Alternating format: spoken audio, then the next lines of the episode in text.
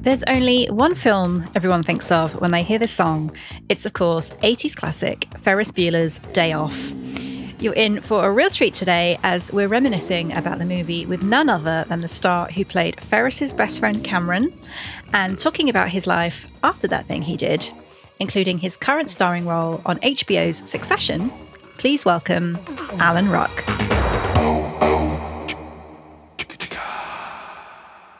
Alan, thank you so much for joining me today.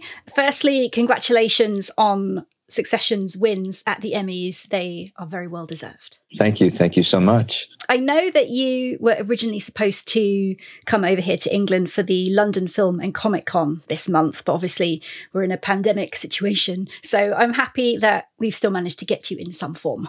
Yeah, I mean, I, I, I um, I, I enjoy being in England. I, I, I've uh, every time I've been there, I've really enjoyed staying in London, and uh, I was looking forward to it. But you know, uh, we're just going to stay safe. We're all going to stay safe. Yeah.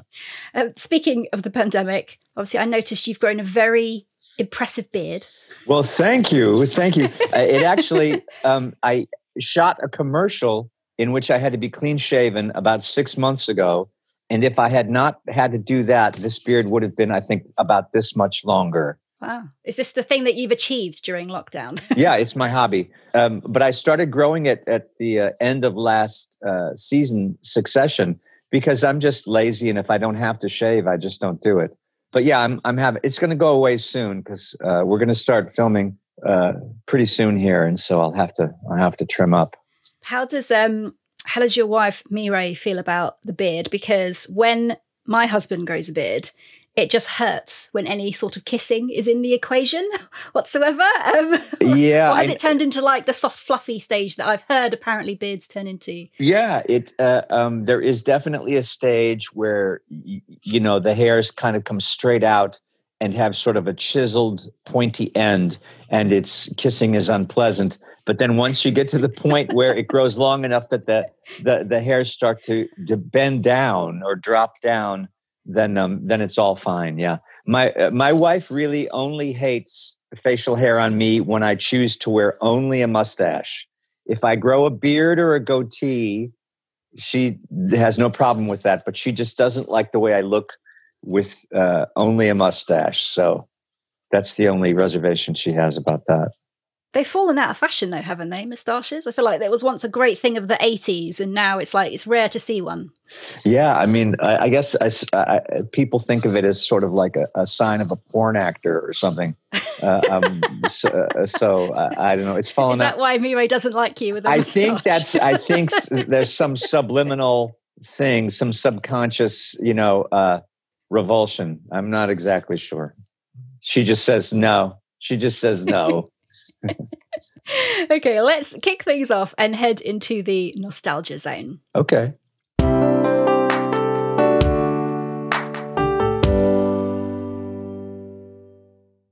Of course, you shot to fame after starring as Cameron Fry in Ferris Bueller's Day Off. And it's such a well loved film. I can't imagine anyone else playing those roles, least of all Emilio Estevez, who was originally offered your role, wasn't he? Yeah, and um, Ferris was originally offered to Michael J. Hall. And the truth is, if they had taken those parts, that the film had been made with those guys, I think the film would still be beloved, and because they're both terrific actors, and they, you know, they, they would have brought their own personalities and their own magic to it. I think it would still uh, be loved today if those guys had done it. But it was just a, a, a great stroke of fortune, great fortune for me that um, I got to do it. And uh, I, I, had been doing a play on Broadway with Matthew at the time when he was offered the role. And then um, I got to go in and audition with Matthew for John. And I had actually met John some years before in Chicago. He was originally going to do um, The Breakfast Club as sort of a little indie, Chicago indie movie.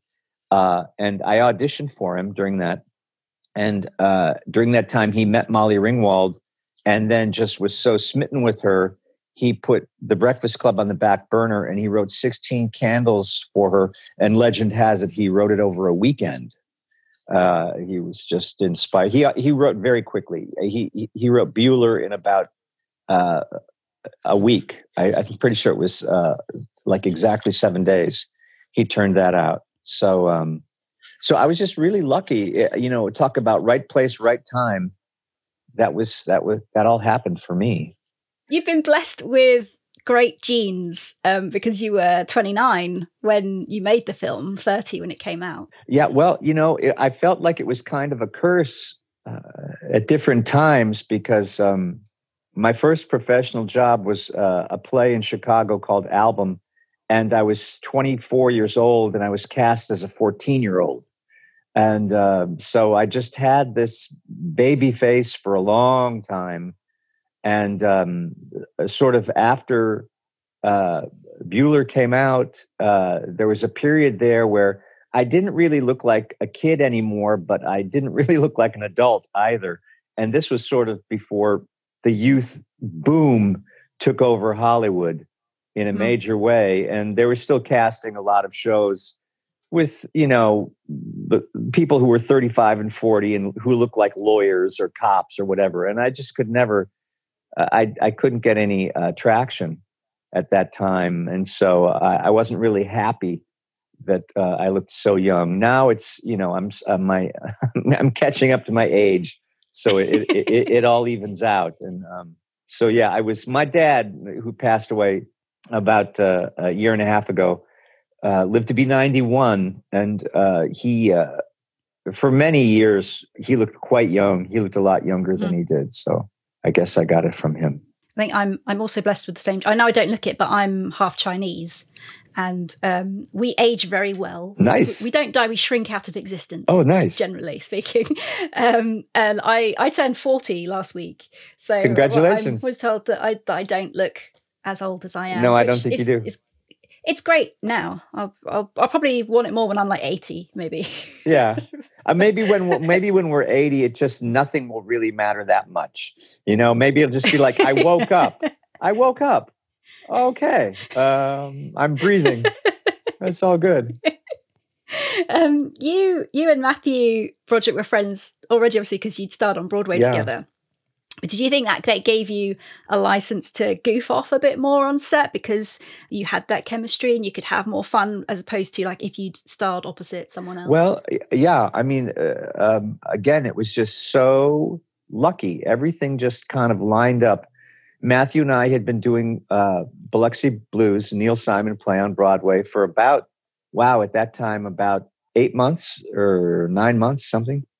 And um, we shared a similar sense of humor and we were already friends. So we didn't have to invent anything because so many times you're cast in a film or a television show and you show up on set and it's like, this is your girlfriend, this is your wife, this is your brother, uh, whatever the deal is. And you sort of have to piece together a relationship as quickly as you can to sort of you fill in your backstory to help bring the thing to life.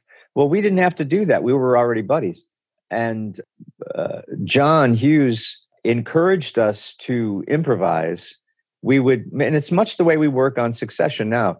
Uh, almost, almost exactly the same. We will do the the script as written, and then some alternates in terms of lines or passages will be offered, and then we'll do the alternate versions, and then we'll be told to just go ahead and do one take uh, the way Mark Mylod, uh, our producing director on um, Succession, phrases it, he says, free one, it's a free one, guys.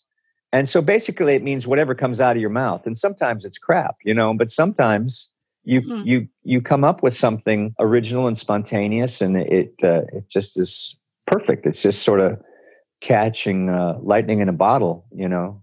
So John did that with Matthew and I, and uh, some of the stuff uh, that we just made up on the spot wound up in the movie. And John was great because you would you would improvise something, and then he would come over uh, after that take, and then he would offer uh, like a little adjustment on your idea, like okay, keep that, but but but add this, you know. Mm-hmm. So it was it's a fun way to work. What's your fondest memory of working on Ferris Bueller? I think maybe um, going to Wrigley Field uh, and shooting the ballpark sequence because I had lived in Chicago. That's where I mm. started uh, after college. And I had been to Wrigley Field many times, you know, just being a Cubs fan. And uh, it, it, was just, uh, you know, it, it, that was in the days before they had lights at Wrigley Field. So all games at Wrigley Field were day games. And it was always, you always felt like you were going on a picnic, you know, because it was just the middle of the afternoon and you were watching a baseball game. So that I had a lot of fun that day.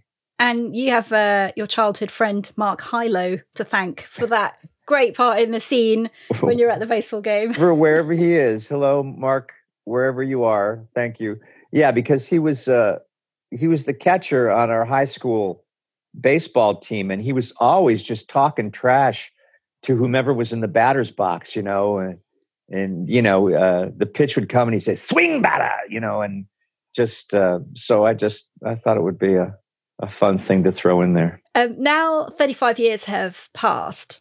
Crazy. Does it feel weird when things happen like the film being selected for preservation by the Library of Congress for, for cultural significance, or, or that it's the subject of academic discussion and people are dissecting the film and your performance in it? Yes, yes, it, it is very strange.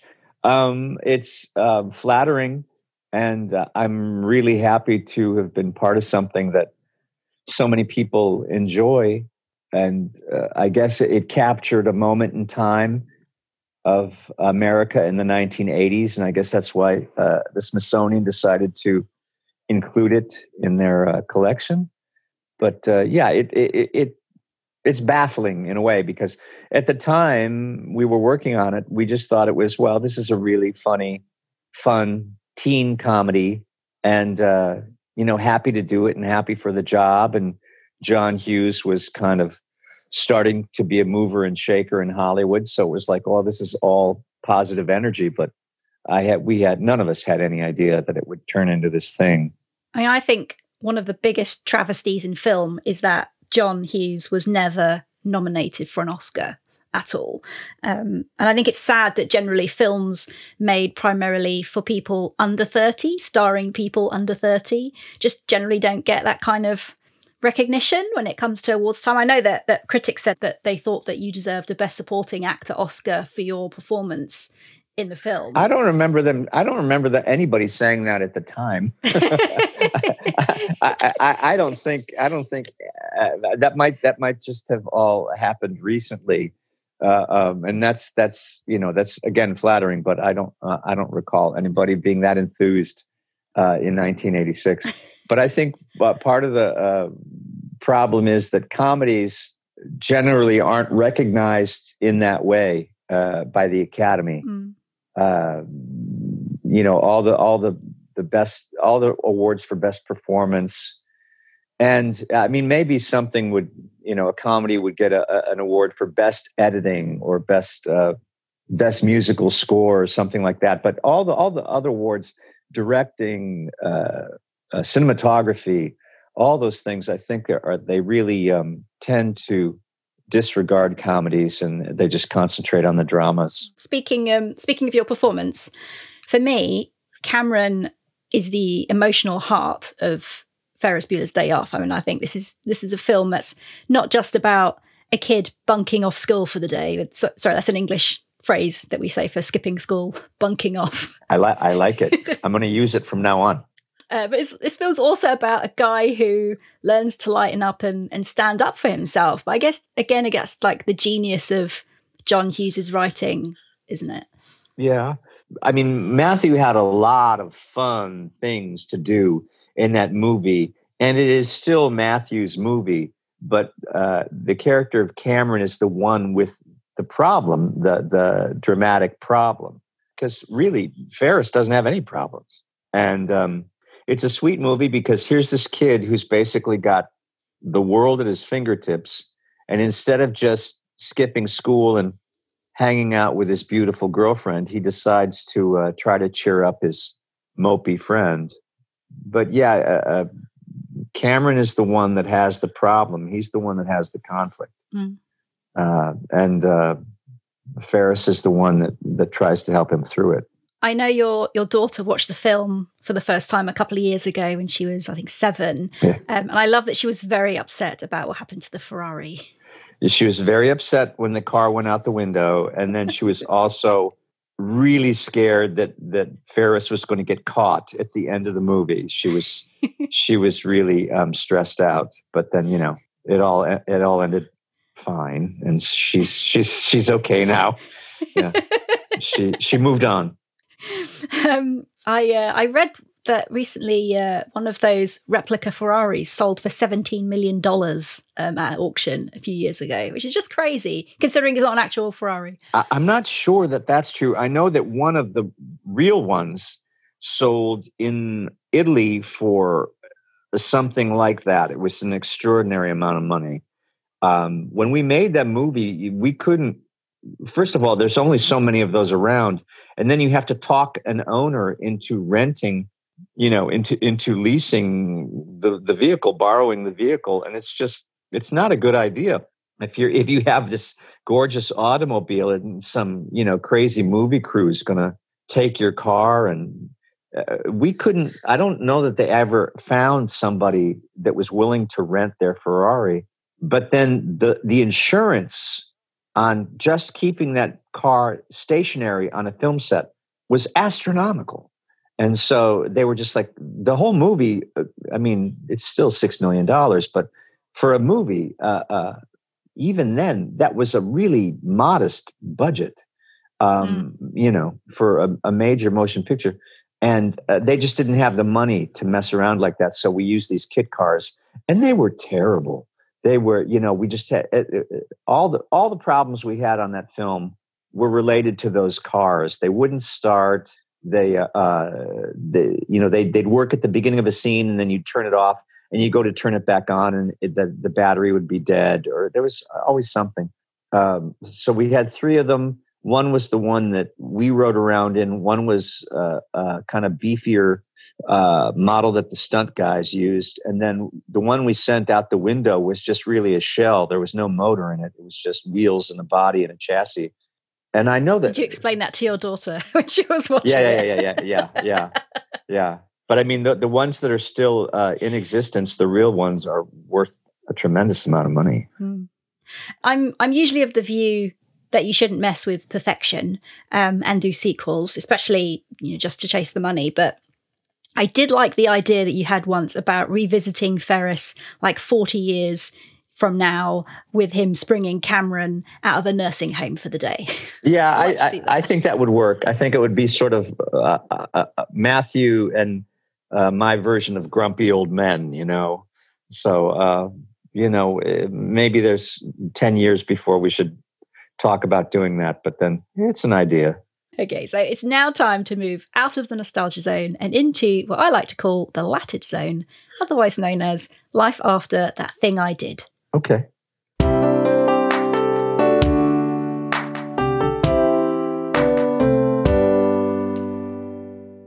In the years after Ferris, you had um, a period of time when you used to get annoyed when people said that they liked you in the film. And I guess that kind of like you touched on it earlier where you said that you'd had trouble because you looked young but not old enough at mm. the same time that it kind of caused you problems. Yeah, I just I just had a a, a rough patch uh, work wise where it, it, seemed like I wasn't castable uh, in much of anything, and um, was just a couple of years, but it was long enough for me to start questioning whether this thing was over. You know, whether I had run my course, and was it? You know, I was wondering whether it was time to uh, do something else with my life. Um, and so when people during that period when people would bring up Bueller, I it did irritate me because I was just like, well, that's that's the one thing I sort of did, and now nobody wants to let me do anything else. So I was just, mm. I was really self-involved, and you know, I mean, I, that would scare any actor. But um, uh, thankfully, it, uh, I guess, I, I started to look old enough that I was castable again, or maybe uh, people decided that I was useful. So, right.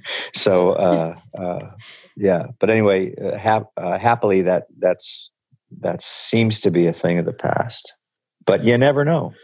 You described your your career as being lumpy for a while during that time after you moved from New York to LA, and I think there was a period when you ended up working in a warehouse for the department store Sears. That's exactly right. I um, I had moved out here in 1989, and uh, uh, my first wife and I uh, moved out here with our baby daughter, who was a year old. She's now 32, and um, I did a pilot with the late Nell Carter, and um, she was charming. She was very sweet, and um, she had a deal with NBC that was a pay or play deal for her, you know, mm. and um, she was very popular at the time.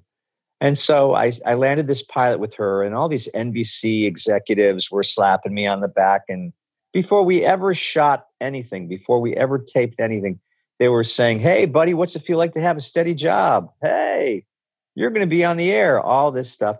And I was dumb enough to buy into it. And the truth was, it was a train wreck. It was just, it, it started out as one thing on Monday. And by the time we actually got to, it was just videotape days, we got to the videotape on Friday. It had morphed into something else that was unrecognizable. And it was just bad. It just wasn't mm. funny, and there was nothing very interesting about it. A half hour comedy that's not funny. What are you going to do with that? And um, we uh, we did not get picked up uh, to go to series, and I had spent a bunch of money moving all my furniture out from New York, and we I rented a little house not really far from where I live right now. It was a sweet little house. I should have rented an apartment. I had no business renting a house, but I rented a house. And all of a sudden, I found myself uh, without funds, and I thought, well, what the hell am I going to do? So I uh, I went to an employment agency, and I had no marketable skills. I, at that time, they were like, "Do you do word processing?" And I said, "No." And so I, that pretty much precluded me from any sort of office work.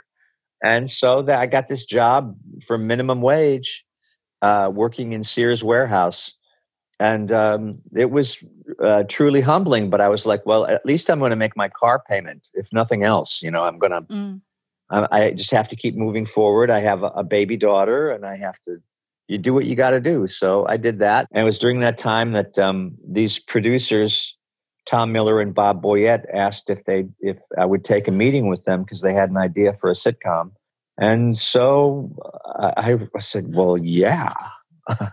I will happily do that. And then right after I talked with them, I auditioned for Young Guns 2 and I got that part. So things went well for about a year. Mm. And then I fell into that two year period where I couldn't get arrested. So I, would had one little sort of dip uh, uh, in the roller coaster, and then it seemed things to be uh, seemed to be started moving up again, and then they dropped way back down for a couple of years, uh, I would find enough work, just enough, uh, you know, enough little jobs to keep going and not go under.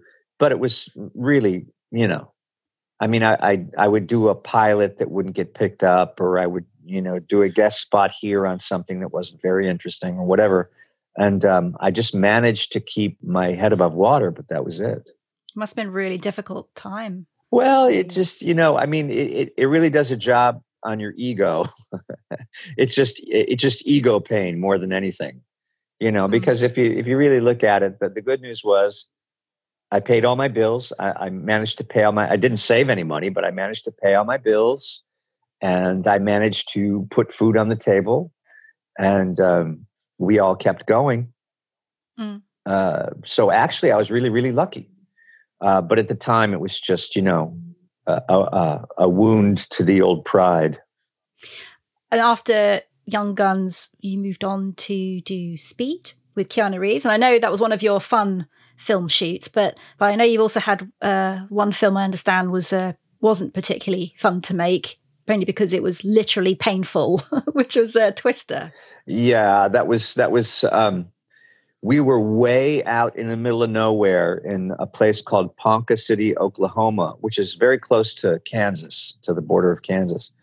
And um, I mean, it was there was it was okay. I mean, it was no great hardship to stay there, but um, the things that they would do to simulate hurricane winds. I mean, rather uh, um, tornado winds, cyclonic winds, was they they would take jet engines. They actually had a jet engine on the back of a truck, and they would crank it up so there these huge blasts of you know kerosene smelling air would become would be you know screaming toward your face and then they would put bits of like styrofoam crap that was made to look like bricks or pieces of wood or whatever and they would throw that into the stream of air so would be pelted with this junk and then they had another machine that um, created hail and the way they did that was that we had a slide and they would slide a huge huge uh, chunk of ice, you know, about the size of a refrigerator. It was massive.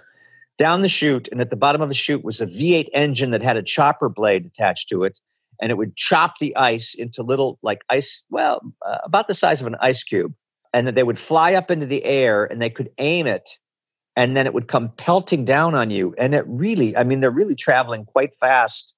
And it hurt like hell because it'll hit you on the top of the head or your shoulders or your shoulder blades or your your collarbone, and it's uh, it was unpleasant, you know. But I mean, it just is what it is. Wow. The late uh, the late Bill Paxton had been given some advice once by Ron Howard, and he shared it with me. He said, "When they turn the Ritter on, and the Ritter is a giant fan that they use to mm-hmm. simulate wind."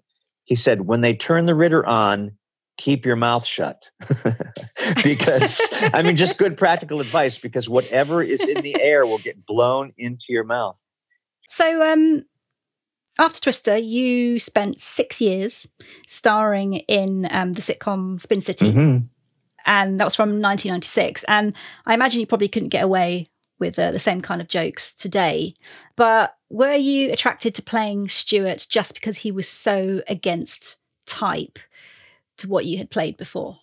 Yeah, I was really attracted to that because he was such a pig, you know, and the truth was I was always cast as sort of the the mopey best friend or even when I did a western I was cast as the sad widower, which is, you know, kind of sad sack guy, which is not who you want to be in a western. You want to be the guy that like rides into town and shoots up stuff and you know, raises hell.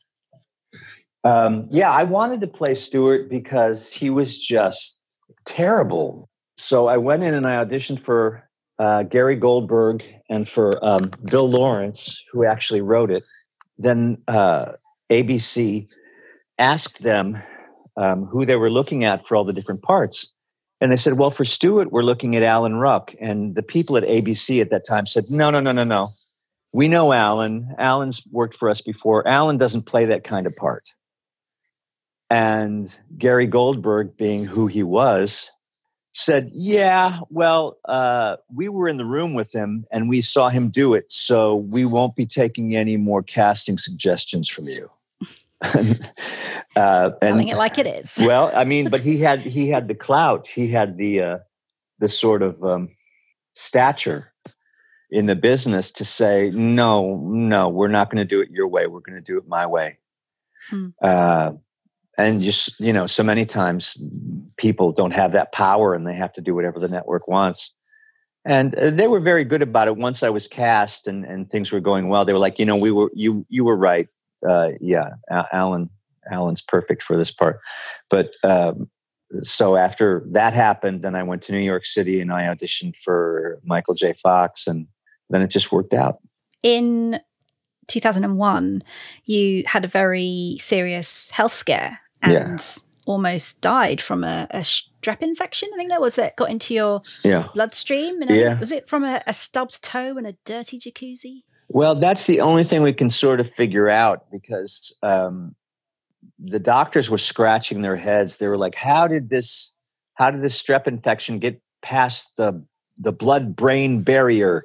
You know, I mean, all this, uh, which I didn't know anything about at the time. I just knew that I was really sick, and um, they were asking my ex-wife all kinds of you know gnarly questions like does alan have sex with farm animals and you know what? and and she said well you know alan is a lot of things but um, i don't think he's you know i don't that think way inclined. no.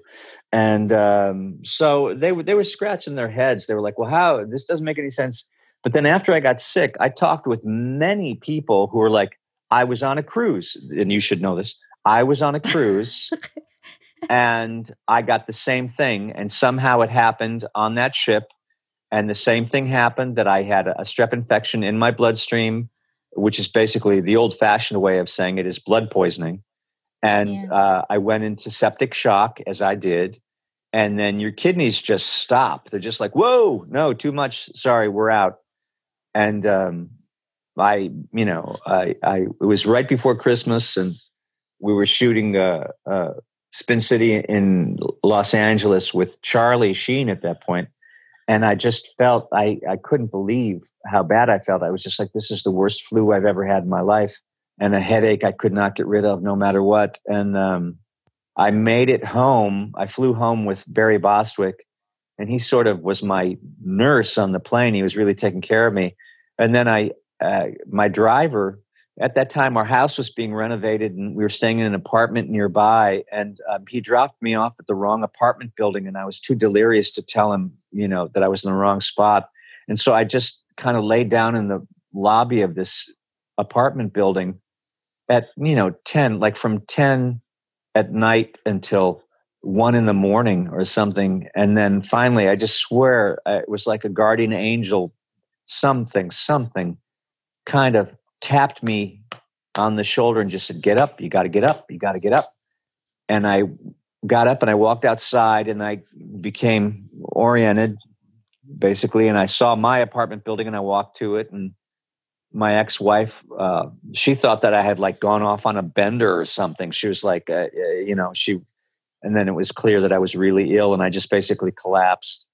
She called the medics. And then I, next thing I knew was uh, nine or 10 days later. And people were singing. There was the countdown to Happy New Year. They were singing "Auld Lang Syne." You were in a in a coma for nine days. Well, they, it was technically not a coma, but I was sincerely out of it.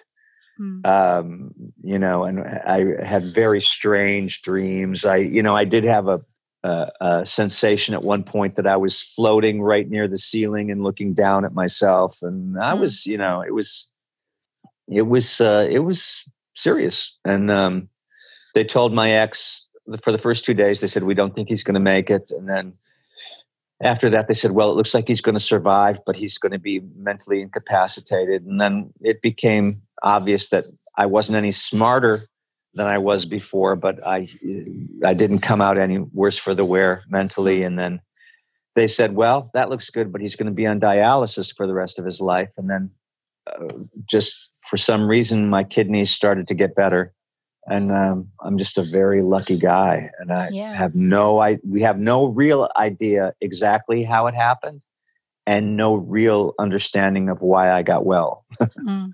but you had like a, a really long road to recovery i imagine that experiencing that whole thing kind of gives you a different outlook on life. Just if you wake up in the morning and you feel okay, you don't even have to feel like a million bucks, but if you wake up and you feel okay, that's a good day. You know, mm. you just uh, the health, our health. That old saying, "If you have your health, you have everything," is really true because you can have all the money in the world, but if your body doesn't work, it doesn't mean anything. Mm. So that brings us up to the amazing show Succession. But you almost didn't audition for Connor Roy, did you? Mm-mm. I was working on The Exorcist with Geena Davis in Chicago, and I would fly home to LA every chance I got, and uh, many times I had long weekends. So I would I would fly home on a Friday, and um, fly back on a Monday. And uh, this was one of those times. And my wife was working on a show called The Catch at the time, and they were shooting really long hours. It was they were shooting seventeen hour days. It was really ridiculous. Um, and of course, we had a nanny and and and a babysitter, but when she got home, she was mom and she was basically being a single parent for most of that time that I was working on The Exorcist. And so I came home this one weekend and I was going to fly back Monday, late Monday afternoon. And she said, I want you to take Larkin, our little boy, who you just met, to uh, uh, mommy and me music class. I want you to come with us. Okay, you know. And then Monday morning, my my manager calls up and he goes, says, I got this audition for HBO show. I have this audition for you. And um, I turned to Mireille and I said, honey, I've, I've got an audition for an HBO show. And she burst into tears. I mean, she just like, she was so stressed out. And I said, Mark, I'm sorry, I can't. I, got, I promised my wife that I was going to do this thing, so I can't. So we go to the mommy and me music class, and you have to leave your phone outside, you know, with your shoes. And uh, after class, I came out, and there were seven messages and a bunch of texts. And basically, Mark said, just go to Adam McKay's house before you go to the airport. Just, I said, I don't really know the material. He said, just go. So I go to Adam's house, and um, very nice. And uh, a casting director named uh, Francine Maisler was there who had put me in a movie about a year before. And um, it was just nice and easy. And I said, you know, I don't, this scene, I really don't know. And he would, he, much, much like we do on the show, he would say, make it up, make just whatever comes out of your mouth. Mm. You know, the situation, you know, basically the, the transaction, just, just go. And so I did, and I had had a real nice experience. And then by the time I got to Chicago, I found out I had the part. So it was just, again, just luck, just luck and that is so much of what this business is about. Richard Burton once said that the whole, all of acting is luck. He said it's being born with the proper set of shoulders or being born beautifully ugly like Humphrey Bogart. you know, and he was right. I mean, it's just so much of it is like out of your control and it's like it's it's however you whatever your appearance is if that's useful in whatever you're doing is is so much of it or, mm-hmm. or if your if your appearance is not um, distracting you know then um, then things s- sometimes work out i'm but, sure talent has has something to do with it too it, it, does but i know a lot of people that are talented that just can't seem to get a break you know mm. and um and there's no way to explain it because there's there's people i know people that are very good looking uh, and are talented, and it just has never really happened for them. And you you can't really, you know, it's just luck of the draw. It's just right place, right time, and you do have to show up prepared. You do have to show up ready to do the job, but there's just uh, there's an awful lot of luck involved. Mm. I think Connor has some of the best lines in succession in, in terms of like out there lines for, for comedy relief, which I guess is um due to the fact that you, you've said a few times before that he's marching to the beat of a different drummer. But how do you how do you perform these lines with a with a straight face? You just have to you just have to plant your feet and let it come out of your mouth. You know, you just have to let the words pass through you and come out and just be as sincere as you can be. And um, I know because some of it is so crazy. And uh, Matthew Macfadyen he's the he's the first one to crack up. And uh, you know we all do it but he is just notorious for being a giggler. And it's like that it's like our handsome classically trained british actor who's like period drama king you know is just a banana. And um, you know we had this in the very first season. It was the the first episode we shot after the pilot. We had actually had a long stretch between the the pilot and that next episode. But anyway, we were working in a hospital, this horrible hospital, and um, it was late. It was two thirty in the morning, and it was just a long day. And we were trying desperately to get this scene. And um, what was my line? It was just there were too many S's and THs in it. Um, I oh, what was what did I say? I I endorse I endorse this decision. I had to say, I endorse this decision. And it was one of those things like you can't make a meal out of it. You just have to say it quickly and and because the music of the scene demanded that demanded that it was a quick interjection. You know, it was not it was not a lengthy, drawn out sentence. And I could not get the words out of my mouth without filling it with THs. I endorse this, this, this. I couldn't make my mouth work. And he was wetting his pants, you know, and I was like, dude, just I tried stop. So we we came in again, and I changed the line to "I concur."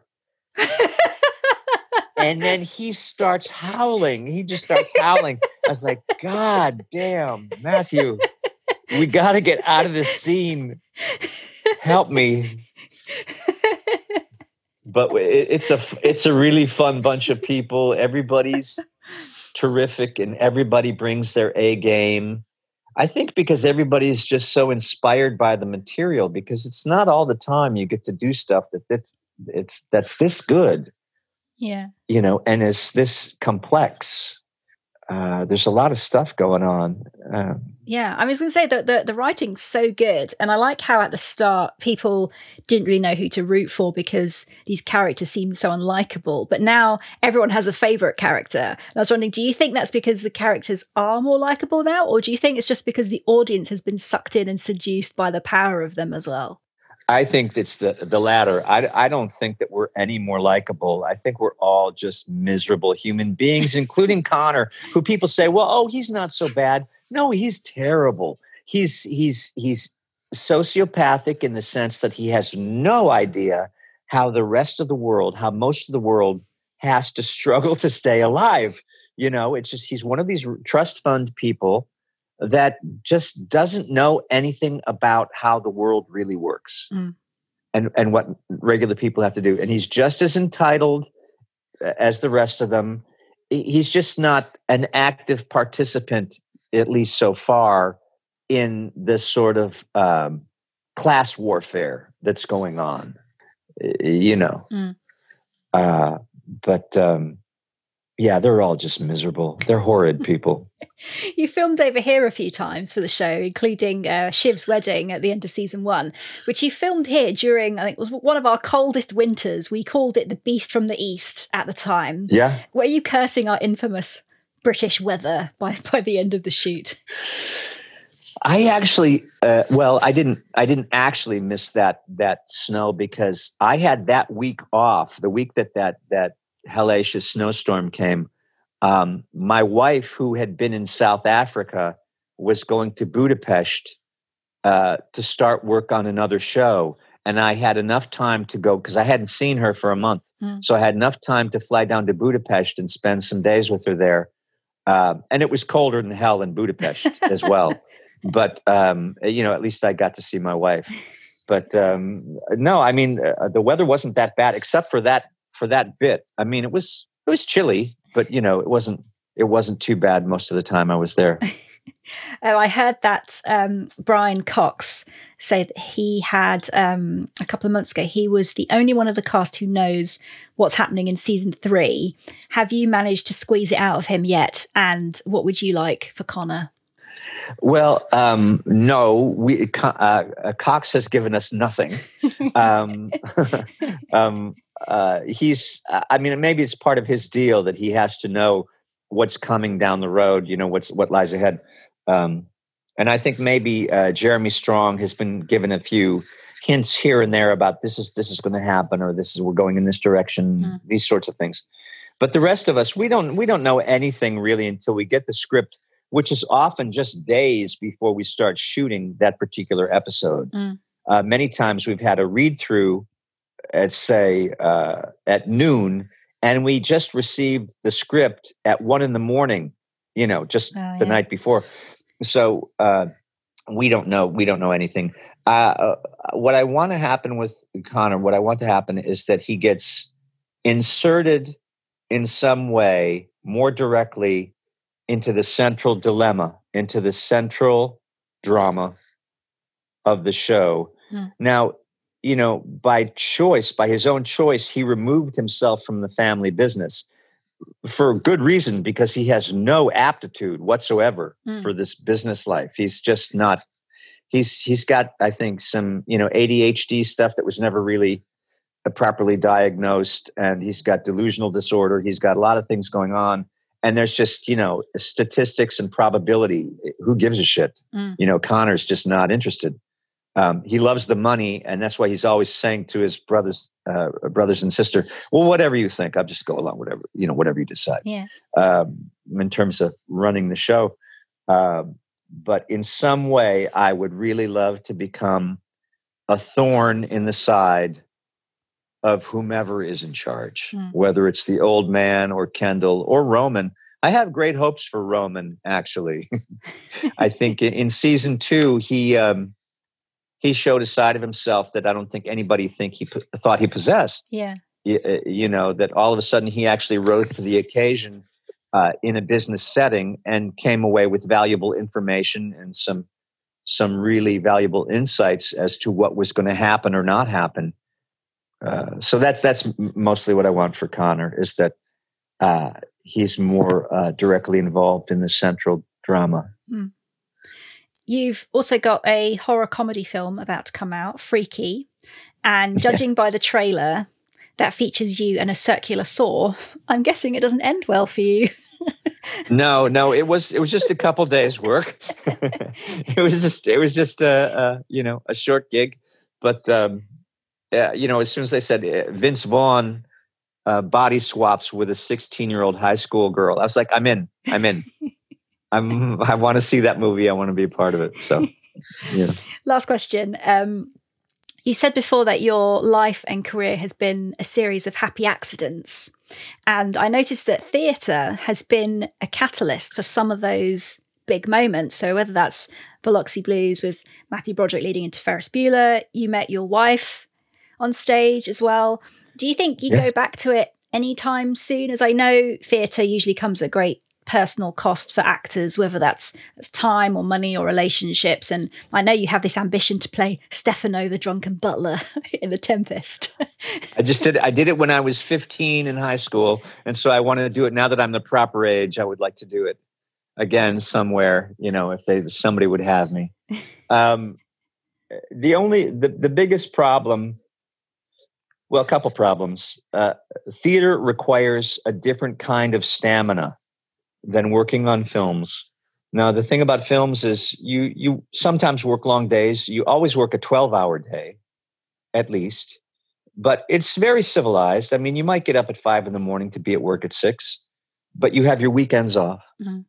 And the truth is, most scenes, most scenes aren't more than three minutes long, maybe five minutes for a really long scene uh, it's it's rare that it goes beyond that. So you rehearse it right before you do it, and then you perform it in bits. Hmm. Well, the thing with a this is something Tom Courtenay said that the the the thing about a play is you uh, rehearse it in bits like you do for a film, but then you put all the bits together and you perform all the bits in a row. Hmm.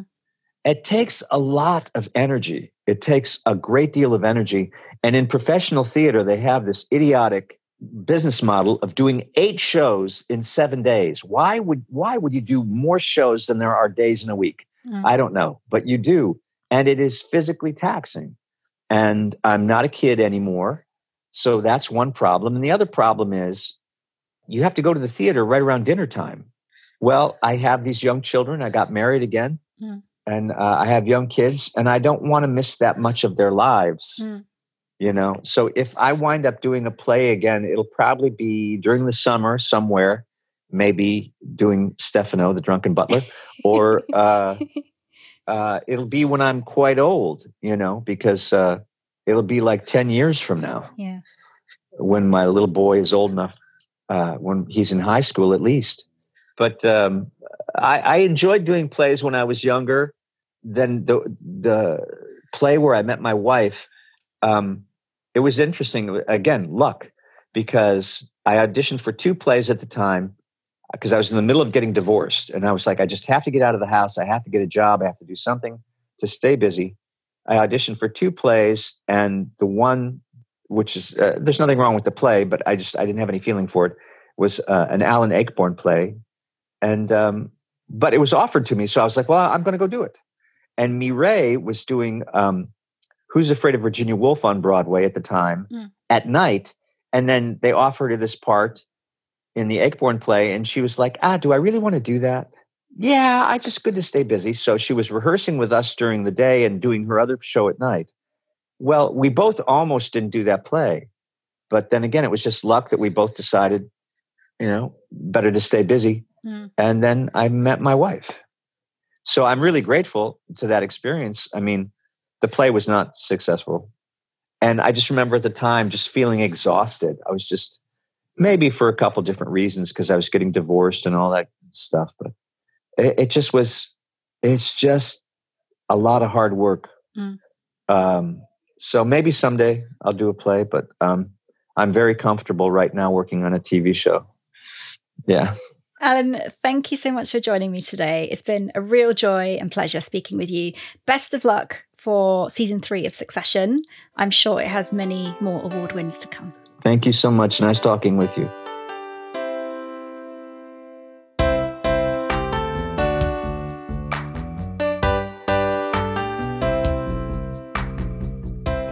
Massive thanks again to Alan for being so generous with his time talking to me. We also chatted about cats and cruising, which, if you know me, you'll find quite funny, but I decided to leave that on the cutting room floor. So that's it for season one. I'm going to take a little break for a few weeks, but I'll be back in the new year with a second series and more guests talking about their life after that thing they did. In the meantime, why not check out some of the other episodes for a good old romp down memory lane? As ever, I hope you enjoyed this episode of Celebrity Catch Up and this first series if you've come along for the ride for the past few months. I know there's lots of podcasts to choose from, so thank you so much for choosing this one. If you'd like to say hello, you can find me on Instagram at Celebrity Catch Up Podcast or on Twitter at Celeb Catch Up Pod. And if you'd like to support the show, please tell your friends and share it on social media so that others can discover it and have a listen too. You can also donate the cost of a coffee, which will help me continue to bring you this podcast for free. Just go to ko-fi.com, that's ko-fi.com slash celebrity catch up. Until next time, wherever you are in the world, thanks for listening.